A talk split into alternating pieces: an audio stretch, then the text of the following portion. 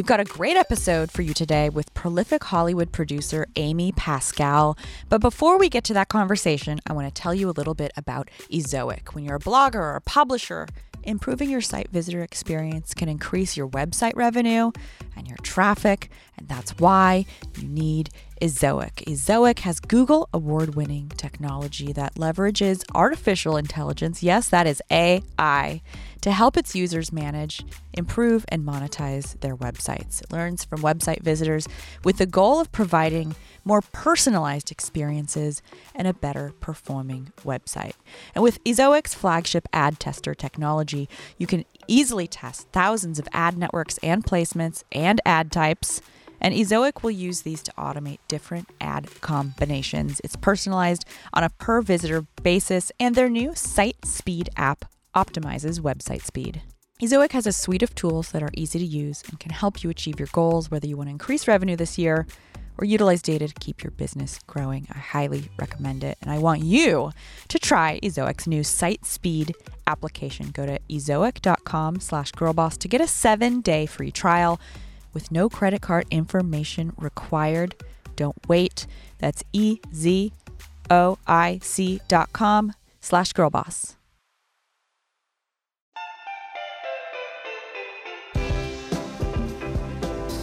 Hello, it's me, Sophia Amoruso, founder uh, and CEO of Girl Boss. I almost forgot. And this is Girl Boss Radio, the show for and about ambitious women like you, like me, exploring the wins, losses, and insights learned on the very windy road to success.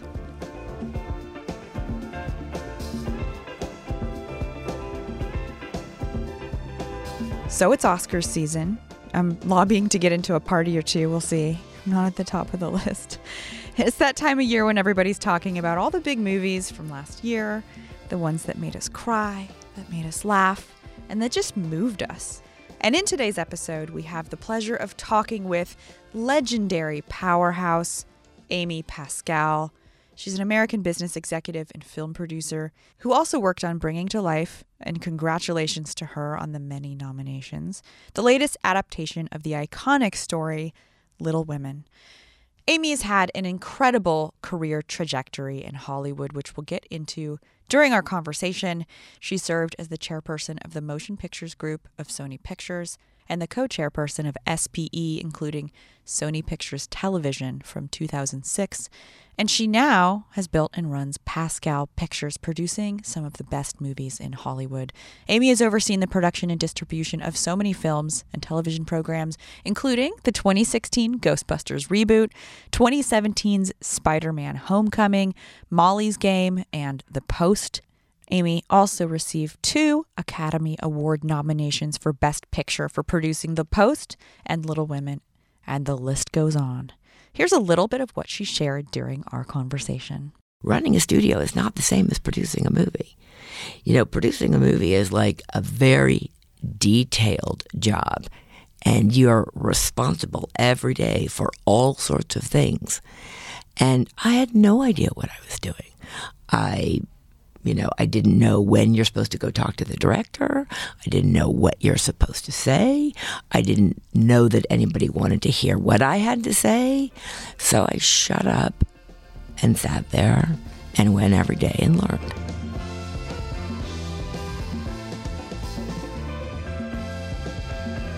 Stay tuned for my conversation with Amy. We talk about how she got her start in Hollywood, how we can negotiate so we get paid what we're worth, and so much more. Here's our conversation.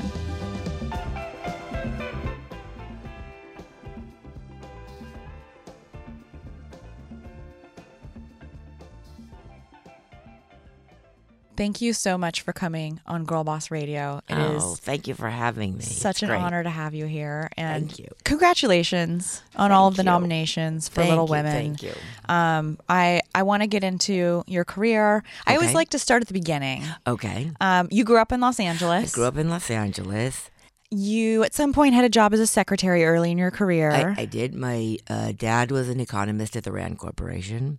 My mother had the first artist bookstore in Venice um, in the 70s called Artworks, which is an amazing collection of original artist books, mostly feminist artist books. I went to UCLA. I went to Crossroads. I was actually in the first graduating class of Crossroads, where there was only 18 of us, and we graduated in my friend's backyard. That sounds great. It was great. Um, I owe a lot to that school. Um, I uh, got my first job from looking at an ad in the Hollywood Reporter. I didn't. I did grow up in L.A., but I didn't know anybody in the film business. But I always knew that that's what I wanted to do. Were there any unrelated jobs in high school or? I mean, it I can started- range from babysitting to retail. I, babysitting for sure. I worked at a lot of pharmacies. I worked at a lot of candy counters. I started working when I was about 13. My first job was wrapping gifts at Martindale's bookstore, which no longer exists in Century City. My parents were um, intellectual, academic, um, but they sort of said to me, if you want anything, you should get a job. Yeah. Is there anything you learned from those early jobs that you've taken? Everything I learned from those early jobs. I learned that I liked to have my own money. And I learned that I didn't like to ask anybody for anything. That was um, clear to me from as early as I can remember. But I'm sure you've had to ask for things. Is uh, over the course of your career. I've had to ask for a lot of things, but I didn't want to ask. I didn't want, if I wanted to buy something, I wanted to be able to buy it. yeah, buying things can be fun. Buying things is good. So, for our listeners who are asking for things or maybe not confident Yeah. to ask for things, I mean, that's your whole career. You've had to ask for and demand things Yeah. and demand more and demand more pay, demand Yes. more than a lot of us. You, I think you have to figure out that nobody's going to ask for you what you really want. I remember there was a time when I was working for, I guess I shouldn't say who, I will. I was working for Ted Turner, and he had just folded the company. And um, I'd been there, I'd left Sony and been there for two years. And um, I was very disappointed. I loved Ted. I worked for Ted and and Scott Sassa, and I was very disappointed. And um, I called my lawyer as we were wrapping things up and said, um, I won't say the amount of money, but I said, you know what? I don't feel that good about this. I really want blank.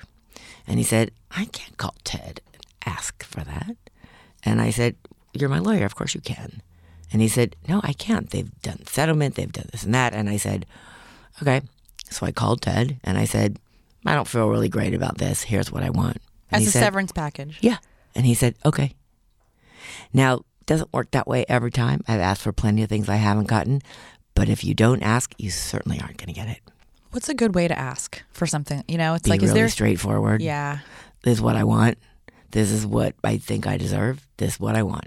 You have to be really um, okay with being rejected and being told no.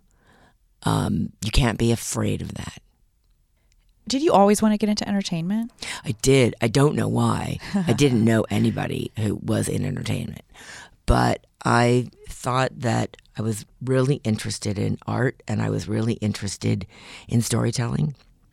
And I knew I wasn't an actress. I knew I wasn't a director or that. I knew I wanted to be on the business side of things, but I knew I wanted to live my life around artists.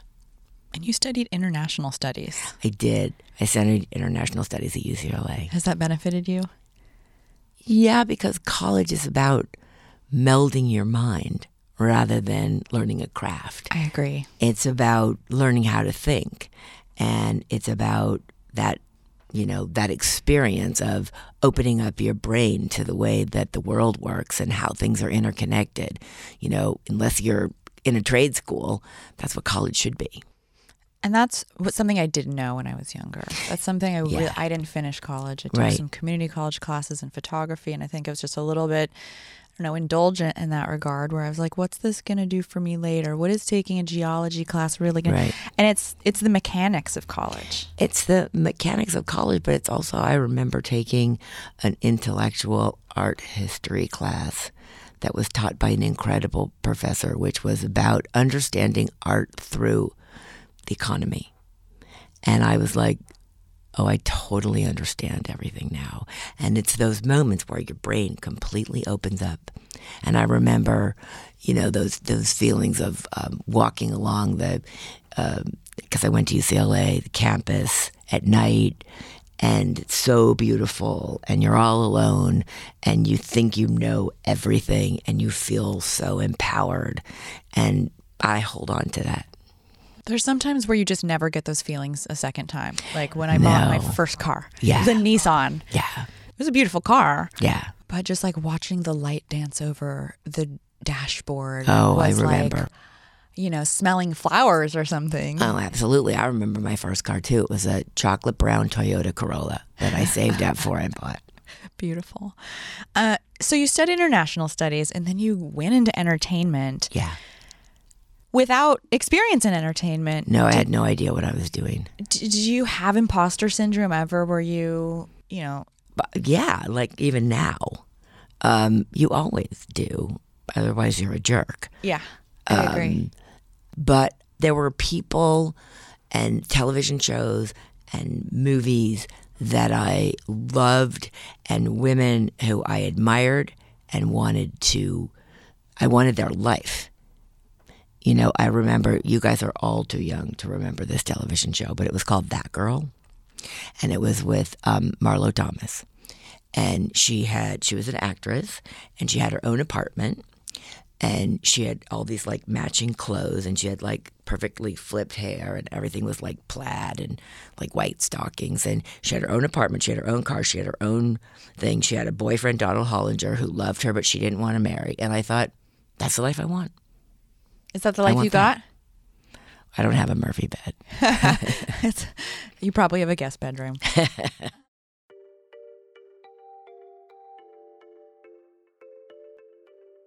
if you want to get in shape and feel confident stepping into your workout routines with both fashionable and affordable gym wear, I highly recommend checking out Fabletics. Fabletics, if you don't know what it is, it's a fashion focused activewear brand founded by Kate Hudson. And their mission is to empower women. My favorite piece right now is the Trinity high waisted pocket capri. I put my credit card in the pocket and they're high waisted, which makes me look real cute. You can check them out while they're in stock because designs change monthly. And right now you can get two leggings. That's two leggings for only $24, which is a $99 value when you sign up for a VIP.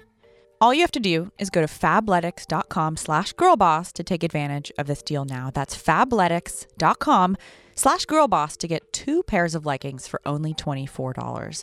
There is no commitment to purchase monthly and free shipping on orders over $49. And also, make sure you enter your email address when you take the style quiz as you'll receive exclusive discounts and the inside scoop about new collections that haven't been released yet.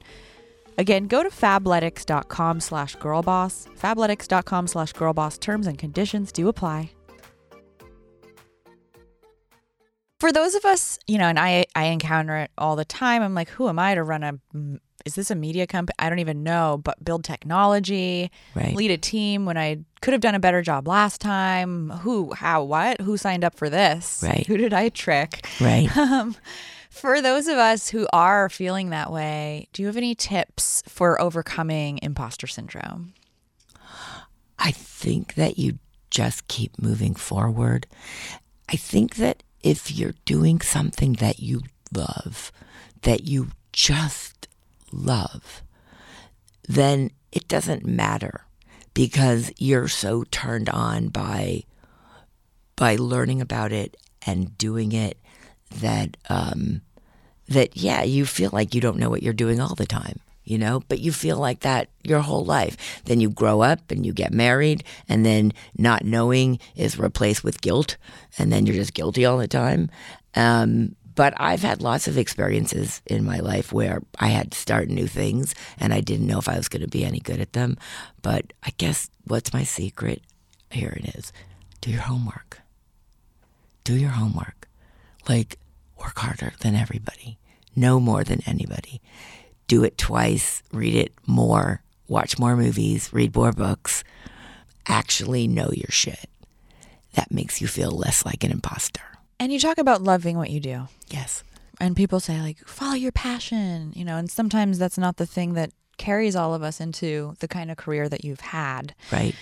And following our passion and working hard and being totally turned on are important parts of just that extra 1% that takes you into much further into your career faster. Yeah, because you're going to have horrible setbacks. I mean, I've had horrible, unthinkable, unspeakable setbacks.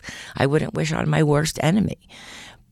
You have to decide what it is you want to do every day. Like, forget running anything or being the boss of anything. Like, what's going to turn you on every single day of your life and make sure the thing that that's the thing you're doing? How do you balance your passion with your responsibilities? Because you know we can be passionate about our careers but day to day it can be a slog. Yeah. No matter how passionate we are whether we work for ourselves or not we end up doing things that we just don't want to do but that's then, part of it too i mean i got coffee i babysitted you know i was a i started out as a secretary i was a secretary for five or six years you know it wasn't like immediately i became something i just found a way to uh, to to keep doing things that I wanted to be doing. Um, and yeah, lots of times it's boring. Lots of times it's a slog. Lots of times people are assholes. They're mean to you. You know, you feel intimidated. But that, why would you expect anything different? That's what life is. You've had an incredible career as an executive, as a chairperson, as a producer. Thank you. Oh, so many awards. Right. So many accolades, all the lists. For those of us who want to get into producing in 2020, is it is it different than it used to be? What would your advice be to someone who wants to get into producing? Okay, so here's a good piece of advice that somebody gave me when I was first starting out. They said, "Don't compete and you'll end up in a class by yourself." be yourself because nobody else can be that. And you can't be what anybody else can be. And of course, I spent lots of time thinking, what does a studio executive look like? You know, um, you know, what kind of car should I drive? How should I dress? You know, how should I behave? And I tried on all those things, but none of it really worked for me until I was comfortable doing it the only way that I knew how to do it. It wasn't always the popular way of doing it, but it was the only thing that I was going to be good at. If I wanted to work in production under you, yeah, how would I go about doing that? Maybe I do. uh, if you do, well, okay. all you have to do is call me. I'm okay. very easy to. Great. I'm very easy to find. Cool. But how would not me? right. Right. okay. You're easy to find. I can Google you. For uh, those of us who uh, maybe I'll have your phone number at the end of this. Figure out what it is that you actually have to say. Like, what do you have to offer? You know, why should anybody hire you? What's good about you? What's special about you? What are your ideas? What are you bringing to the table? Why are you why are you necessary? And when I started, you know, uh, which was a thousand years ago, um, you know, nobody was making movies about girls. Nobody was making movies about women. Um, someone told me, you know, I was going to get a bad reputation early on in my career for wanting to make movies about women. Uh, but I didn't care because that's what I liked. Even when we went to pitch Girl Boss, yeah. the, the net what became a Netflix series, yeah, that's the advice that's the feedback we heard which was well this only serves 50% of the population which is like why wouldn't everybody watch this? It's called girl boss little women. Sure it's gendered but it's a story about humanity. It's a story about yeah. half of the world. Half of the world at least. Tell me why little women was important for you to get involved with. Um because it's one of the most important books about um, about um, going from being a young woman to being an adult. It's about the compromises that you have to make to live in the real world. It's if you go back and read the novel, it's actually incredibly funny and sarcastic and and really literary and Jo is there's this meta quality that it has that I think Greta was able to bring out that as much as I love the all of the other adaptations, they didn't deal with it, which is that Jo is writing a story about herself as Louisa May Alcott and it just is this sort of circular storytelling that I think is really interesting. Also, um, when my mother was pregnant with me, my father was studying for his PhD, and they were living in a little um, uh, cabin in, in Saugus, New York. He was getting his PhD at Columbia. And my dad read her Little Women, and that's why they called me Amy Beth. So, and you directed. So it's been part of my life forever. and you produced. I didn't the first- produce the one in '94. I was a, a vice president at the studio who was in charge of the movie. Is that a big part of why you did this a second time?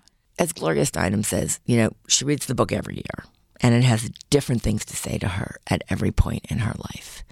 And I think Little Women had more things to say.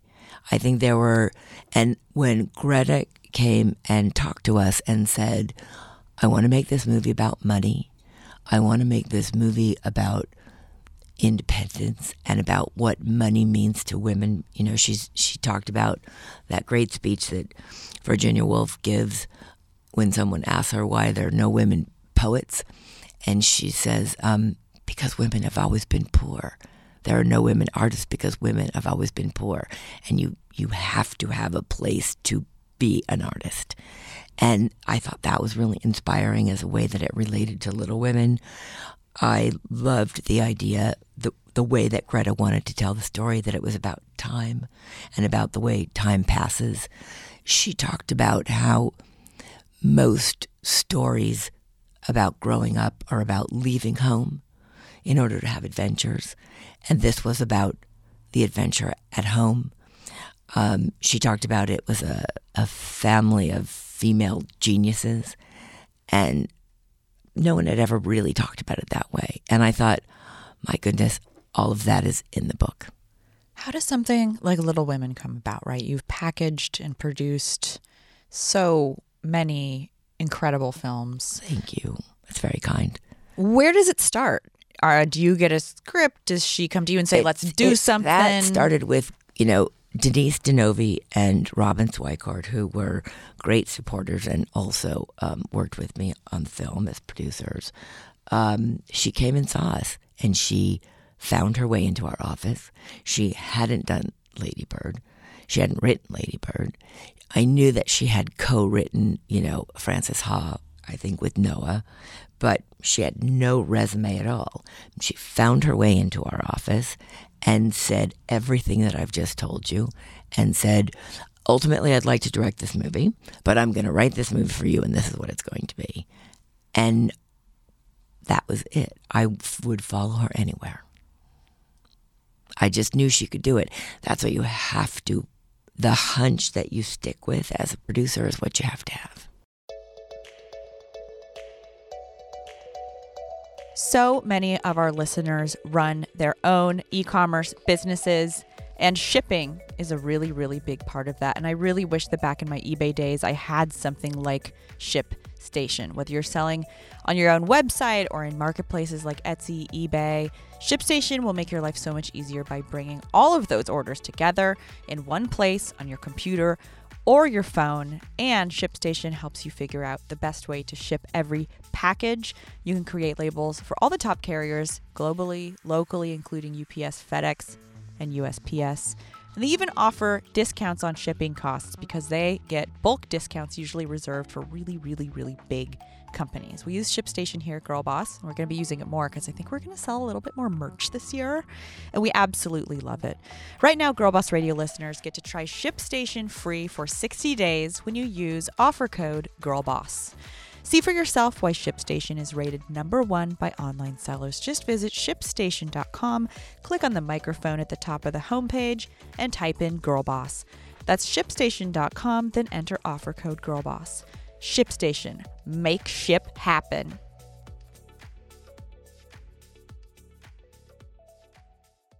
As a producer, you mm-hmm. build teams, mm-hmm. right? You cobble together these temporary cobble, much more than cobble. Temporary families. temporary families. It's hard enough to have a permanent team where it's like, cool, come to work at Girl Boss. I, you know, I hope you like it. Let's figure out how to work together, define all of our roles, try not to bump into each other, try not to cr- have silos. But in entertainment, people come together for a series of months and then they disband, and then they go off to learn how to work with new people Right. again. And so, in a way, it's casting a team.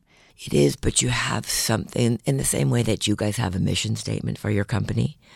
And there are people who want to sign on for that and they believe and are inspired by what it is you guys want to accomplish. We had the screenplay. And that is what a screenplay is. There is nothing without that in, in, in the business that I'm in. There's nothing without that document that tells you what the ambition for the movie is. And the screenplay that Greta wrote was so extraordinary that people who understood it and felt inspired by it wanted to be part of it. What are the kind of markings of a great screenplay? How do you know when something's a great screenplay? Like everything when it moves you. When it moves you. I mean, people go to movies emotionally, and screenplays need to be emotional too. You need to feel the movie when you read it. So, scripts come to you. Yes.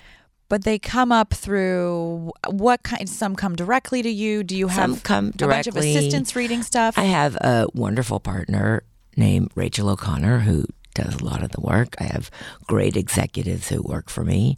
Sometimes it comes in the form of a book, sometimes it comes in the form of an idea, sometimes it's just somebody that I'm dying to work with and we just cook up something. Sometimes it's a play. Um, it's so many different ways that a story starts. But the thing about a movie is it's always about one idea, right?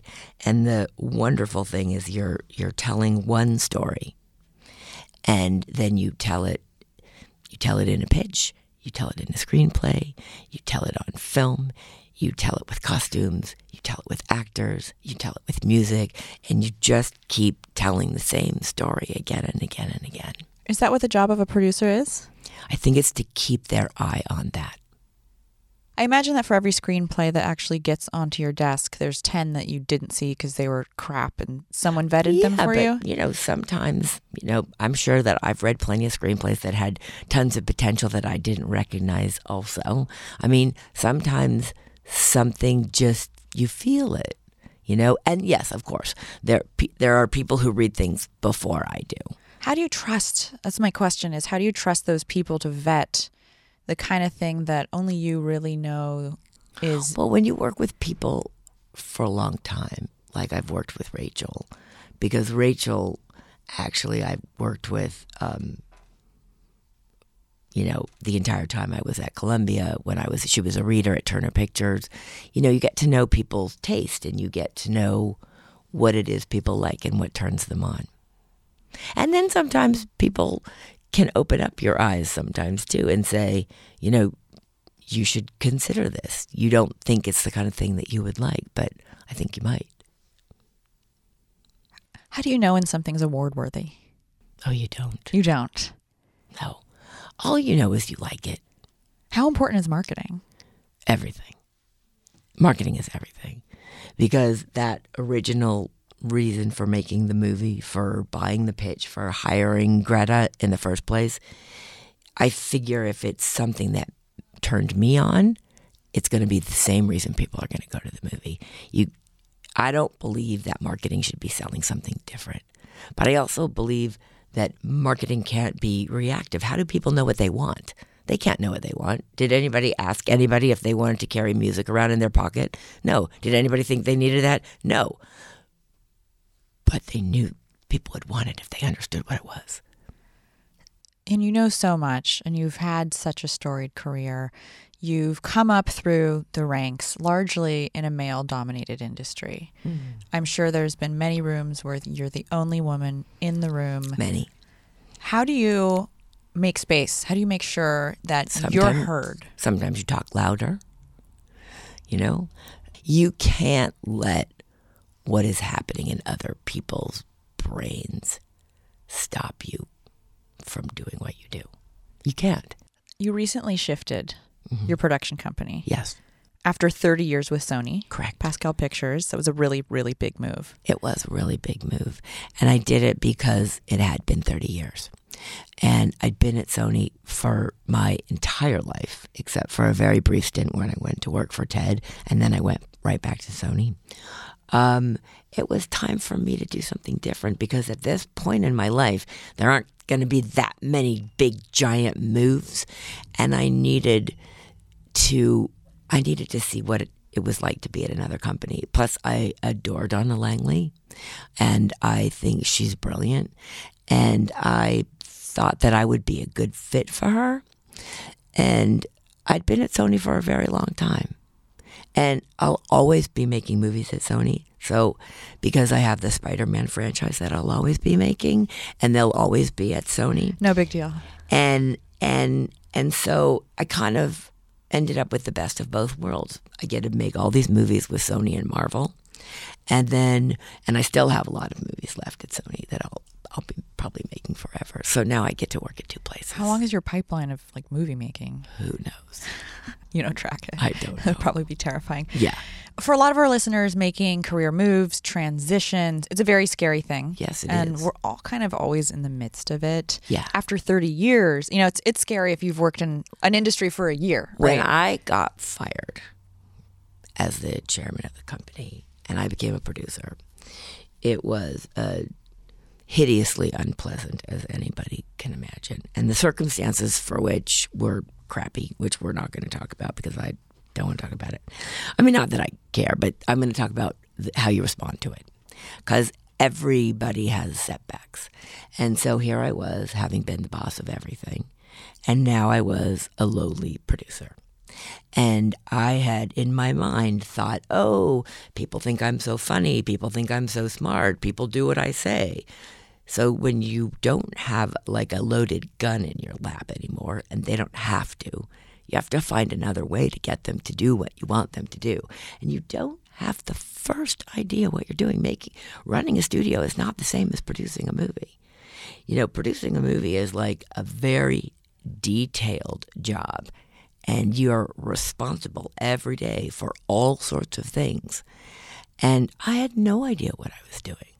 I, you know, I didn't know when you're supposed to go talk to the director. I didn't know what you're supposed to say. I didn't know that anybody wanted to hear what I had to say. So I shut up and sat there and went every day and learned. when you made the big move from Sony to Universal, there's so much intellectual property that you leave behind. Right. What does a creative breakup like that look like? Well, in my case, it wasn't so much of a breakup because, first of all, Tom Rothman has been my friend since we both started in the business together. So business friends? We are business friends, but we have great affection for each other. We've been through a lot together. Um, and everything that I was doing at Sony, all the movies, whether they be Spider Man movies or a lot of other movies that I have in development there, they all stay at Sony. And I get to make movies there, those movies, and all the stuff I'm doing going forward, the new stuff is at Universal. And you mentioned setbacks. So in 2014, Yes. you said something like, and and I've had these thoughts, you know, as an entrepreneur. Right. Times have changed, but people show up and you say, "Hey, wh- what would you like to be making here?" Right. And hopefully, you know, they overstate it. You negotiate, and that's where you end up. And often, that's yeah, that's that's where people join the company. In 2014, it was discovered that women were making less under you than men, largely, right? Which isn't There was, an uncommon Yeah. thing. right. What did you learn from that experience, right? And it's a different time now. How do you th- how do you th- approach the gender pay gap? This is what I learned from that experience in total. I've always hired women. I've uh, that's always been what I did for my whole career. Whether it was making movies with Nora Ephron or Nancy Meyers or Amy Heckerling or Penny Marshall, that's always been the that's always been what I did as a studio executive and, and now as a producer. What would your tips be for negotiating higher salary? What argument would convince someone like you in a position of power that they're worth the extra cost? I think that as a business person, you pay people. You're a business person. You're going to pay people what you, what you can get away with. Like always. If I was trying to negotiate with you, hmm what would be the best way to do that? It would depend on what I was paying you to do. I would value if you were, you know, I would I would want to pay you for what was fair. I don't I'm you know, If I said I want fifty thousand dollars more, a million dollars more, if I thought you were worth it, it, I'd have to believe you were worth it for whatever the job was. I wouldn't pay you more because you were a girl. and you and you commented. Anyway, there's been so much talk about Little Women, um, so many nominations, but there was a very kind of loud snub. For Greta. Greta and wasn't. I wish that had been otherwise because I do believe that she deserved it. And she wasn't. So to be clear, she was not. she was not nominated. nominated as a director for the film. And there have been only five women nominated ever. ever. Why do? There have only been two other movies that have been nominated that are directed, produced, and written by women in the history of the Academy. This is the third film. why do you think that happened? because I think there's an unconscious bias in the world. I don't think that it's a malicious thing. I think it's just a true thing. What do you think it's going to take for the Academy to start caring about female-led films? I think I think the academy is just a body of people, right? And the most important thing for the academy to do, which is what Dawn is trying to do, is letting in more people, different people than the people that have made up the academy before. And they're really trying to do that. And maybe Little Women being nominated is a reflection of that. If you want to make 2020 a year where you level up, get new skills, deepen existing passions, and get lost in creativity, then you need to check out Skillshare. Skillshare is an online learning community that offers membership with meaning. They have so much to explore, real projects to create, and the support of other creatives. Skillshare empowers you to accomplish real growth, which is something we're so committed to here on Girl Boss Radio across everything that we do here at Girl Boss, and I know you are too. And Skillshare is really affordable, especially when compared to pricey in person classes and workshops. An annual subscription, get this, is less than $10 a month. And like I mentioned earlier, I'm taking a really cool class called Productivity Masterclass Create a Custom System That Works. As we all know, systems are really challenging for me. Systems can be challenging for so many of us, and I love it. A, and I love it. It's an affordable way to continue your education, and it's such an incredibly supportive environment. Skillshare is a proud sponsor of Girl Boss Radio. Explore your creativity at Skillshare.com slash boss and get two free months of premium membership. That's two whole months of unlimited access to thousands of classes for free. Get started and join today by heading to Skillshare.com slash boss. That's Skillshare.com slash boss. Is there a favorite film that you've produced to date? Well, I'm just going to say Little Women. Yeah, of course. Are there themes that are popular right now that you're excited about? Culture changes, right? People want to see movies about certain things, and culture changes when you introduce, when you, culture changes when you depict lifestyles that we never saw on television before. What are the themes that you're really interested in right now? for me, what I'm interested, I'm always interested in characters, but I think one of the things that is make that makes movies theatrical is the way that stories are being told. I think something like Fleabag is a perfect example of what makes that show great. Um, beside she's brilliant, is is that it's a different way of telling that story about about her observations and her life. And I think that's really exciting to people. And I think that everyone's playing with the format of how you tell stories. That's what we did with Spider Verse as well. That's what we did with Little Women. Spider Verse was, I loved it. I loved it too. I I was very, I'm very proud of that movie. Do you consider it an animation? Yeah, I consider it animation, but but I don't think that animation is just for kids. I think animation is just another way of telling a story. My boyfriend's an animator. And I think the convergence of live action and animation is Exciting. being done well. Yeah. now. What is your biggest career victory to date been? Having a really awesome 19 year old son. Yeah, Why career victory? because he's amazing. And I was able to do all the things that I wanted to do and help help guide this miraculous person into being. What about your biggest career mistake? Oh God, there's so many. Millions. Whenever I wasn't really true to myself, whenever I was doing something for the wrong reasons, whenever I was doing something because I was trying to curry favor or seem a certain way or or be accepted or um, anytime I was outside of my own reality Integrity. and integrity, that always gets you in trouble. Relationships are such a huge part of the entertainment industry. Networks, networking.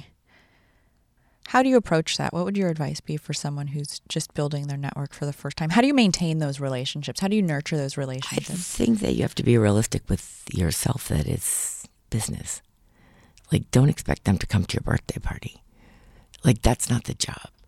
The job is that you're you run the studio or you're a producer, and don't get that mixed up with something else. Everybody wants to be friends. I don't want to be friends. I want to work with them. That's really that's really a difference. Like being you- friends is a different thing. I didn't say I was any good at it, but uh-huh. you try Yeah. to separate those two things. Everybody is human and have feelings. My friend Nora Ephron always said that everything is personal. We're people, so you can't pretend that it isn't. That you don't actually have feelings, but you try as best you can to navigate and remember what these relationships are. Given that, what does great leadership look like? Listening to people, being open, trying to get people to do their best work.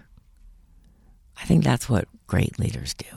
Is they work with great people, people who are better than them, people who are who know things that they don't know, and then they try to help them be their best versions. How do you balance that thinking, that transactional thinking? I with- don't want them to want to be friends with me. I don't want to owe anybody anything. I don't want anyone to do anything out of any other reason than they actually want to be making that movie, working on that project. How do you make time for your friends? Over real friends? Yeah. That's hard. I have to do that now that my son's gone to college. Me and my husband have to figure out how to go out again. Have you found over the course of your career, because I've experienced this at times where you're pulled in so many different directions that you're always disappointing someone? Every minute of your life. And I don't think that's going to change. And you kind of have to accept it. And you feel like an awful person, but it's You have to accept that no matter where you are, you think you should be somewhere else. No matter what you're doing, you should be doing something else. It's that that doesn't. It, you don't get to a place where that changes. It's just a truth that you have to live with. You just have to get to a spiritual Zen moment about the fact that nothing is ever finished and nothing is ever exact. You're not taking care of everything all the time. What's next for you? I'm moving to Atlanta to make the next Spider-Man movie this summer. That's the next. As soon as we're uh, done with Little Women, and then I have a whole lot of movies I have to make. I'm going to make it Universal. What does success mean to you? It can mean so many things, right? Professional, personal, family. Um, I think it's about feeling okay with myself, feeling like I've done a good job, feeling like I tried and I gave it everything that I could, and that I didn't let, that I tried not to let things slip by, and that I paid attention, and that I feel I put something into the world that I like. There's a question I ask everyone who comes on Girl Boss Radio. Mm. And we have this thing called Girl Boss Moments, Okay. which is really just a time in your most recent history where you were proud of yourself, where you did something that was for you, right? It wasn't Yeah. an obligation. It was, oh shit, I bought a plant or made my bed in the morning or got nominated for a bunch of Academy Awards. What was your most recent Girl Boss moment? Oh, I guess it would have been Monday morning. I felt pretty proud. I have to say, I did. You got up early. I got it. I didn't even sleep. Yeah. I was pretty excited and pretty nervous. I really wanted this for the movie. I really did. I wanted it for so many reasons because I believe that, you know, there's a line in the movie where um, Amy uh, and and and and Meg are, are talking to Jo, and she says um, that she's just writing this little thing, and she says, but nobody's going to like it. And Amy says, well, I like what you write, and she says that art reflects life, and Amy says, I don't think so. I think writing is what makes it important. And I think making movies like Little Women is what makes it important to make movies about women. Because when you make them, they become important and therefore they're not dismissible and therefore people go to see them and then they matter.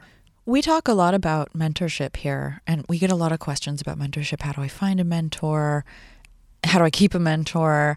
Have you had mentors over the course of your career? Yes, but they haven't been people that I've sought out as mentors. They've been people that I worked with that believed in me in times where I might have faltered and they helped me. So whether it was John Calley, who was my boss for a very long time, whether it was my very first boss, Tony Garnett, who just passed away the other day, my very best girlfriend, who uh, died of breast cancer a couple years ago, Laura Ziskin. They're not people who who give you jobs. They're people who set your north, who help you reset your north star. That's what, for me, mentors have been. Amy, thank you so much for joining me on Girl Boss Radio you today. are so welcome. Thank you for having me.